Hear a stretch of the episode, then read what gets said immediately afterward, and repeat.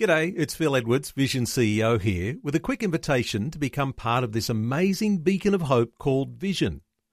Together we can put our love into action to help people of all kinds build or rebuild their lives on the truth of God. Please consider the part you can play during our upcoming Visionathon appeal, remembering that it's your support that makes Vision possible, including this podcast. Audio on demand from Vision Christian Media. Coming up today on The Story. My sister had become a, a Christian. She had been a heroin addict. Well, her and my brother took me to that church, and I did the same thing. And about a month later, I got baptized in water. The pastor made a, a large mention of the fact that I was in LRB, so I was a bit of a celebrity in the church, and I was quite embarrassed about that.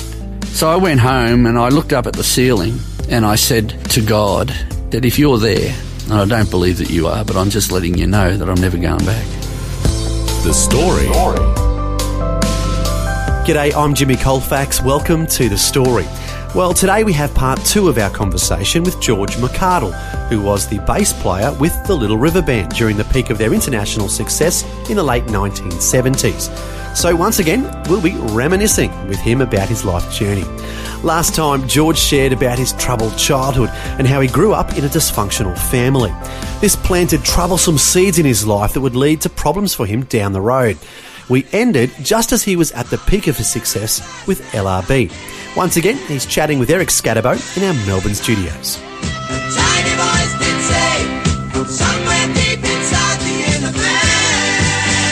That's the song Help Is On Its Way by the Little River Band, or LRB, one of the most successful Australian bands of all time. And joining us once again is the bass player on that song and other LRB songs, George McArdle. Welcome back to the program. Yeah, thank you very much, Eric. It's great to be back. Okay, and we're having you share your story. And last time you were talking about the peak of LRB success, this song that we just heard, and other things. Uh, well, tell us what was like the peak for you. What what did you most enjoy when you were with LRB? Yeah, um, it's funny because you would expect playing in huge stadiums. Yeah, that's what you'd think. It was not. No, because um, a lot of the stadiums, apart from being um, affected by weather, they're football stadiums and uh, they're concrete boxes. oh, not uh, acoustically uh, ideal. A, a nice nightclub with acoustically, with curtains on the walls, and was always mo- a lot more enjoyable. But uh, the big stadiums were often uh, acoustically really bad. A lot of reverb, echo, you know, just bouncing back in your face. But And the people in the back rows, are they even paying attention? yeah, it was, you know. But uh, obviously, there'd be a lot of money in those sort of uh, venues. But um, you know, we we toured with um, bands like Fleetwood Mac and the Beach Boys and Santana and And this Uh, is the late 70s when all these groups are yeah, very big. Yeah, uh, the list goes on. You know, and um, I remember with Santana, Carlos Santana would often come to the side of the stage when he knew I was going to play one of my bass solos. I played two bass solos during the concert performance every night, and he he would be standing there and he'd put his thumb up as if to say, uh, "Well done," you know. That's not too hard to take. No, and he, he, he became a bit of a fan of mine. When um, when I left the band, he was interviewed on, on a, a radio show here in Australia. I think the question was, who was your favourite bass player? And he said in response, if I could have any bass player in the world in my band, I'd have George McArdle from LRB. So, um, So you're being recognized in the industry. I mean, that's a I high was, compliment. yeah, I was.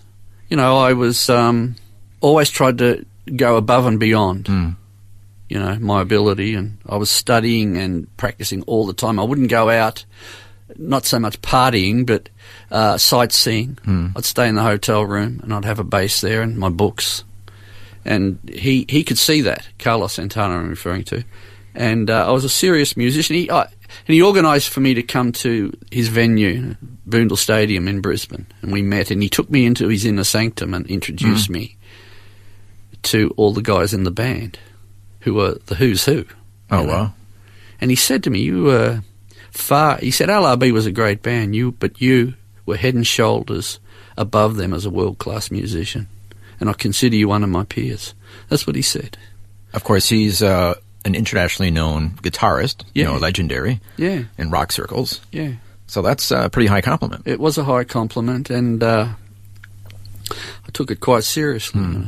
And what are some of the big hits from that era? Uh, we talked about reminiscing, Help Is on Its Reminiscing. Happy Anniversary, Help is on its way, Lady, Mm-hmm. which is not one of my favourite songs to play. Is that right? Yeah, it Oh, was I- one of I those grew songs. that one. It was one of those songs where I would think, okay, it'll be over in a few minutes. Not not every song in a in a reper- concert repertoire Is your favorite? is your favourite. You're doing them every night or Yeah, nearly every night. yeah, So yeah. You, you have your favourites. What was your favorite? Well, Light of Day Hmm. was not a single, but it was a great concert song, and it would go for about eight minutes. Oh wow, It was, you know, it was really got the jam on that one. Yeah, we did, and I loved that song. I loved playing it. There, was a Mm. bass solo in the middle of it, and long drawn out guitar solos. It was terrific. Which is not what LRB was known for. It was more Well, kind of of vocally. Yeah. vocally, Yeah. it was uh, a vocal extravaganza. The vocals were magnificent, as Mm. were as they were on every song. It was really a vocal band. And I've, I've, in my latter years, I've grown more and more to appreciate the gift that those guys brought to the band as well. When I joined, I was all about, I was very um, uh, tunnel visioned. I was still just listening to jazz fusion music, and, but I've Mm-hmm. That's kind of uh, a musician's music, so to speak. yeah, yeah. But in latter years, I've come to appreciate how skillful and talented those guys Mm-hmm. were. Glenn was the lead singer. He's just such a talented musician, you know. Mm-hmm. Plays great piano. He's got a golden voice that everybody knows and recognises and loves. And this was the first time an Australian band had top 10 hits in the United States and other countries. Yeah, I think so. I think so. And uh, I, I, I'm not so familiar with those sort of statistics. I read it somewhere, so it's got to be true. That's, that's right. You hear all these accolades and you, you know. Oh, but You're, you're going well, okay. well, we definitely did have top 10 hits. I think we had a number Yeah. one with one of those songs, but um, whether we we were the first Australian band to do that, I'm not sure. I mean, the Seekers had already. Well, I, I think it was uh, the first Australian band to have a top 10 hit for six years in a row. Yeah, I've heard that. that's, yeah, that's what it was exactly. sure. Yeah, that would So not too shabby. That, no, no, that's right. We'd drive down Hollywood Boulevard and there'd be these massive big billboards on top of buildings. So what was that like for you? Well, um, for me, it was all a bit hard to comprehend coming from my background. And uh, I never played the pop star, really. I was, I was uh, more of a, a serious musician wanting to excel at what I did. And uh, I was not a pop star. And, and uh, my own family used to say that about me. George, you've never changed. You're still just George. Was that right? Yeah. You- Yeah. You, and- didn't really get into being a star and all no, and at one stage we were touring the UK, and two of my mates had come to uh, the UK. They were living in London, and they came on the road with us. We toured the thing by bus, and I had Bill and Mark from Brunswick sleeping in sleeping bags in my motel room on the floor every night, and they we just had fun. you know. Yeah. it's terrific. So it didn't go to your head? I don't think so. No, my family didn't think so. They knew me better than anybody else. Okay. So it's all going fantastic. Yeah. Peak of fame. Mm. Wonderful. Right at that peak, you decide, I'm going to leave. Yeah. Why? Why would anybody leave such a successful group? Yeah, I was banking big checks, lots of money. I owned my own home when I was 21. No mortgage, Wow. you know. Didn't buy it outright, Yeah. but I paid it off in 12 months Wow. with the checks I was getting. Living the dream. Yeah, I was. I, I had a brand new Range Rover parked out the front. But it was a really nice home, three level, split level place. And uh, one night I was. I'd been to church that night with my brother and sister. My sister had become a, a Christian, and she was. Uh, she had been a heroin addict. And she responded to uh, a call to ask Jesus into her heart to be her Lord and Savior, and she did that. And she, God touched her that night, and she mm. walked away from the front of that church without any withdrawal systems, and she never. I won't say never touched the heroin again. She did fall back into it, mm. but initially she had no um, no after effects mm. or withdrawal symptoms. So that must have got your attention. Well, her her and my brother took me to that church, mm-hmm. And I did the same thing. And about a month later, I got baptized in water. And he, the pastor made a, a large mention of the fact that I was in LRB. So I was a bit of a celebrity in the hmm. church, you know. And I was, I was quite embarrassed about that. And I, Is that I- right? Yeah, I don't know why. Well, you didn't want the attention. No, I didn't want the attention. I'm second guessing the reasons why he hmm. did that. So, but I, I didn't want it because I wasn't sure at that stage whether I wanted to belong to that church hmm. or any church. You know, and uh, I, I didn't want the spotlight on me. So I went home and I looked up at the ceiling and I said to God, and that's all he was, God at that stage. I said, if you're there, and I don't believe that you are, but I'm just letting you know that I'm never going back. And I went to, whoa, wait a second. You had accepted Jesus as your savior. yeah. But after the baptismal service, where I, I, um, I mean, when I went down in the the tank, the water tank, Yeah. he said, "What's your favourite song you'd you'd like us to sing?" And I said, "I don't have one." And he said, um, "Do you want to say a few words?" And I said, "No, I just wanted to get it over and done with." Hmm. And I did that, and I went home and I just said to God, "Well, if you're there, I'm never going back." End of story. And I meant it. So it sounds like the attention that was being brought to you was It had a turn- negative- yeah, it was it turned me off. off. Yeah, It turned me off. but so you personally you believed in Jesus. Well, I wasn't sure. I was going hmm. along with it, hmm. hoping. I tell you what affected me was the enthusiasm of the people that I was meeting, who hmm. were friends of my brother and sister. They seemed to have something that I wanted. Yeah, They really did. And my brother and sister would take me out to meet them, and we would go out for lunch, and I was pretty. I liked it, you know. yeah. But uh, this night, I looked up at the ceiling and I said that to, to God. I said, you know, I'm just never going back. And I went to sleep, and He woke me up in the middle of the night. My bed was shaking like an earthquake, Wow. and He He filled me with the Holy Spirit, which I didn't know existed. As a matter of fact, His presence and power filled my whole bedroom. Then the ceiling opened up, and I, w- I had a vision of heaven. Hmm. And I'm laying there looking into heaven, and He spoke to me there. And uh, this is where my life changed.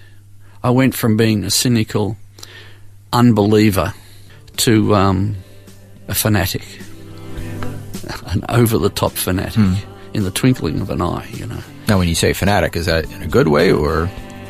Well, I was an extreme. I was extreme. I, I went back to the band and told them I was leaving. Saw everything going up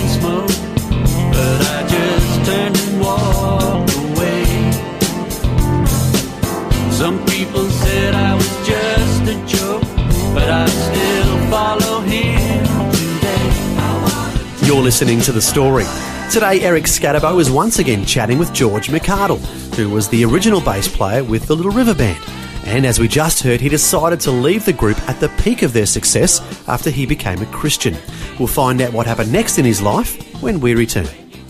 If this program has highlighted something you'd like prayer for, we'd love to pray for you. Call 1 800 Pray For Me. That's 1 800 772 936. It's a free call. Or text 0401 132 888. Hi, I'm Jimmy Colfax, and this is The Story. We're back with more of Eric Skattebo chatting with George McArdle, who was the bass player with the Little River Band in the 1970s. Before the break, we heard how, at the peak of the group's international success, George decided to leave LRB after becoming a Christian. Now, we'll hear what happened next in his life.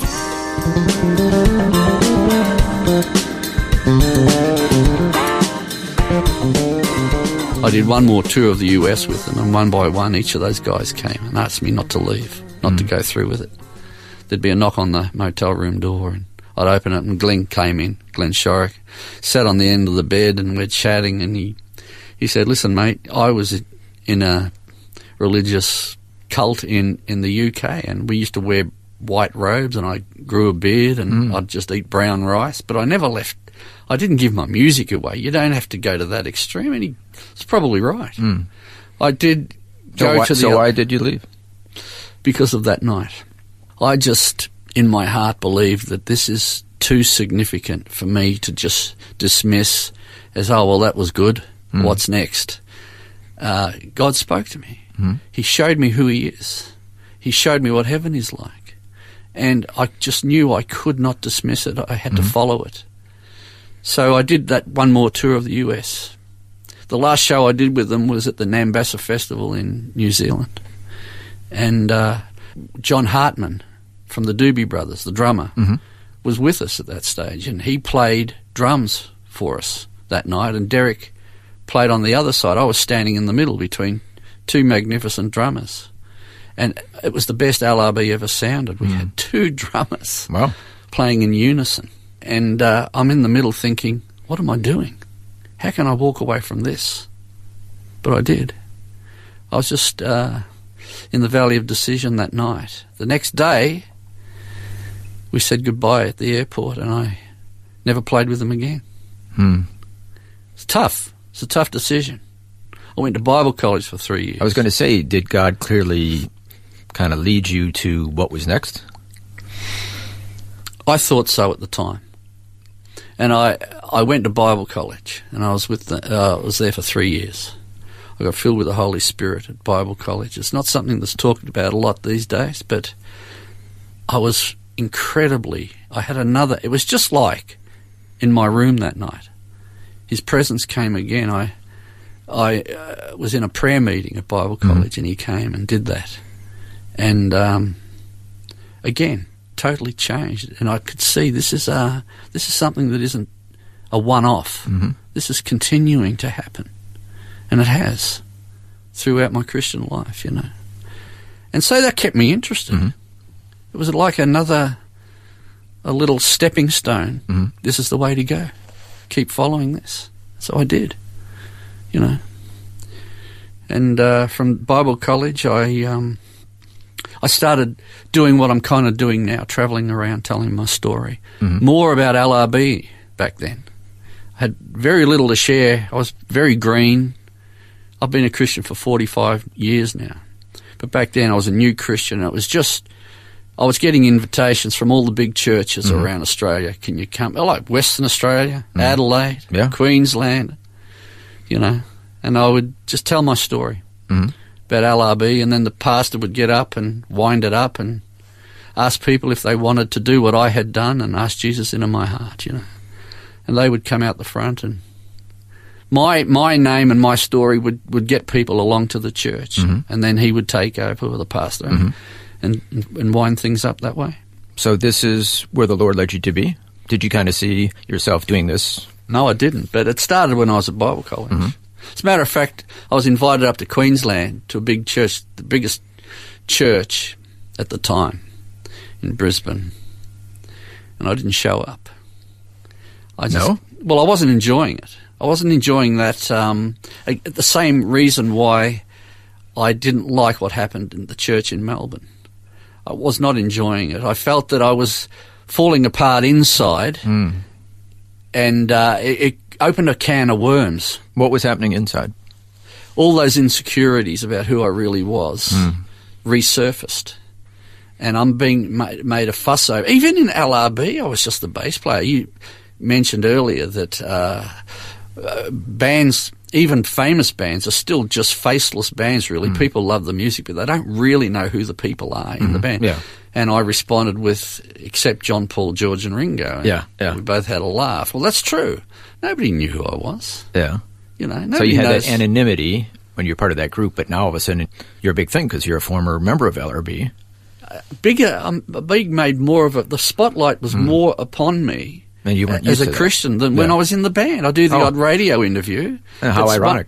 but one of the other guys would do most of the talking. Hmm. You know, and here I am now, the focus of attention, and I'm like, like here we are today. Hmm. Sorry Yeah. to put you through this, but No, but you know, and it, th- some of these anxieties resurfaced, and I wasn't enjoying it. And I was invited up to. They paid my fare, and I, I spent the day. I went and saw Raiders of the Lost Ark, and missed my flight. so that was just kind of being rebellious that, that this was not where you wanted to be. I was not being rebellious. I was scared, and it was a big church in Brisbane, and I was in Bible college in Katoomba in New South Wales, and I went down to Sydney with a friend, but instead of going to the airport, we went and saw um, Raiders of the Lost Ark, Mm. And I missed my flight, and I went back to Bible college, and the principal greeted me at the front door. He said, "George." Get on that plane right now. They're a major, they uh, a major supporter of the college. If you don't show up, they're going to cut the funds. Oh wow! so it sounds like things were being done, but not always for the right purposes. Well, I don't know about the purpose, but I, I, I got on the f- plane the next morning. No, that night I flew up and I stayed at the Hilton at the at the airport in Brisbane, and I went to the church. There were two churches I went to the next day, and the Sunday evening service was at the big church in Brisbane, and uh, I did my thing, and I, I didn't even own a bass. I I was so radically transformed. I'd given all my basses away. I sang a couple of songs that I'd written on a nylon string acoustic guitar. I don't know whether they were uh, impressed or disappointed at my presentation, but that's all I was allowing myself to do. Mm-hmm. You know, I stayed away from my playing for, I think, nearly 20 years. Never touched it. Now, do you think the Lord led you to that, or Yeah, I had to just put it down. Mm-hmm. I felt that, that when I would pick it up, it was too much of my old life would resurface. Mm-hmm. So I just wouldn't touch it. And I didn't own a bass. So I, a guy asked me to play. He was producing an album, and he contacted me. He was from South Africa. This guy, and he, he rang me up and said, "Would you like to play on an album I'm producing?" Bass. I said, "I don't own a bass." wow? I didn't own a bass. this famous uh, bass player didn't own a bass. Yeah. So he went. He said, "If I got you a bass, would you play on it?" Mm. I said, "Yeah, okay." He went to a shop and found a left-handed Ibanez bass, and I played that on this album, and he loved what I did. I was surprised how well I, I still played. Uh, w- weren't you a little rusty after all those years? You would think so. You would think so, but it all came back. all came back. It was easy. Hmm. It was a Christian album, mostly old standard classic hymns, mm-hmm. easy to play. But he loved it, and I was doing some nice little melodic things. You know, hmm. he loved it so much that he went and bought the bass and gave it to me as a gift, and so I continued to play it. Wow. And I would just allow myself to play in church, but the, the old George would resurface when I would play in the church band. what, what do you uh, mean by that? Uh, I'd start showing off on the stage. Was there a little ego involved in that? Of course, yeah. And uh, couldn't help myself. Hey, look at me! I used to be a big thing. yeah, but I had all this anxiety now that I associated with it. And I'd, I'd come home and I'd be saying, God, please forgive me for doing that today. And this continued to the point where I came home one night and I said to my wife, I'm resigning in the morning. I'm writing the music director. Resigning from uh, the, the worship, worship. team. hmm I'm not going to do it anymore. I'm So at that get- point, you were regularly playing on the worship team Yeah. every Sunday. Oh yeah. They didn't have a problem. It was me that had the problem. And I said, I said to my wife, I'm not going to do it anymore. And well, she, the whole time we'd been married, I hadn't been playing anyway, so it was, she couldn't have cared less, you know. So I went to bed that night, again, happy with the decision. I wake up in the middle of the night, like I did in my house in Melbourne. His presence came into the room, flowing over me like rivers of living water. And uh, he spoke to me twice while I was laying in the bed. And he said to me, Who are you following? I said, You, Lord. And he said it a second time, Who are you following? You, Lord. Then it lifted. And for days I was on cloud nine, just in a heavenly place, going to work, mm-hmm. but so impacted by that. And then eventually I realised why he asked me that question. And I never did write that letter. And I stayed on the music team. And obviously my feelings about my playing were not bothering him. And the really interesting thing about it was at the same time that he said that to me, the crisis in Africa was happening with the, the mm-hmm. in Rwanda and those places. The genocide, yeah. The genocide. And it was on the TV every night. Mm-hmm. Bodies in fields, mm-hmm. stacked three high, and bodies floating down rivers without heads and hands. And um, all that was happening, and yet he spoke to me about something that, in comparison, was really trivial, but it meant something to him. And I never gave my music away, and I've been playing ever since. I gradually began to buy better basses than that one that I had. And uh, I recorded an album. I've recorded two now, you know. And I, I travel around to churches and I, I do my presentation. And my music's a critical part of it. So uh, it was right, hmm of course. He was right. God wanted you to He keep playing your to keep bass. playing, yeah. And I practice regularly now. I've, I'm a better musician than I was in LRB by far. Hmm? So it was a great thing that he said to me that night.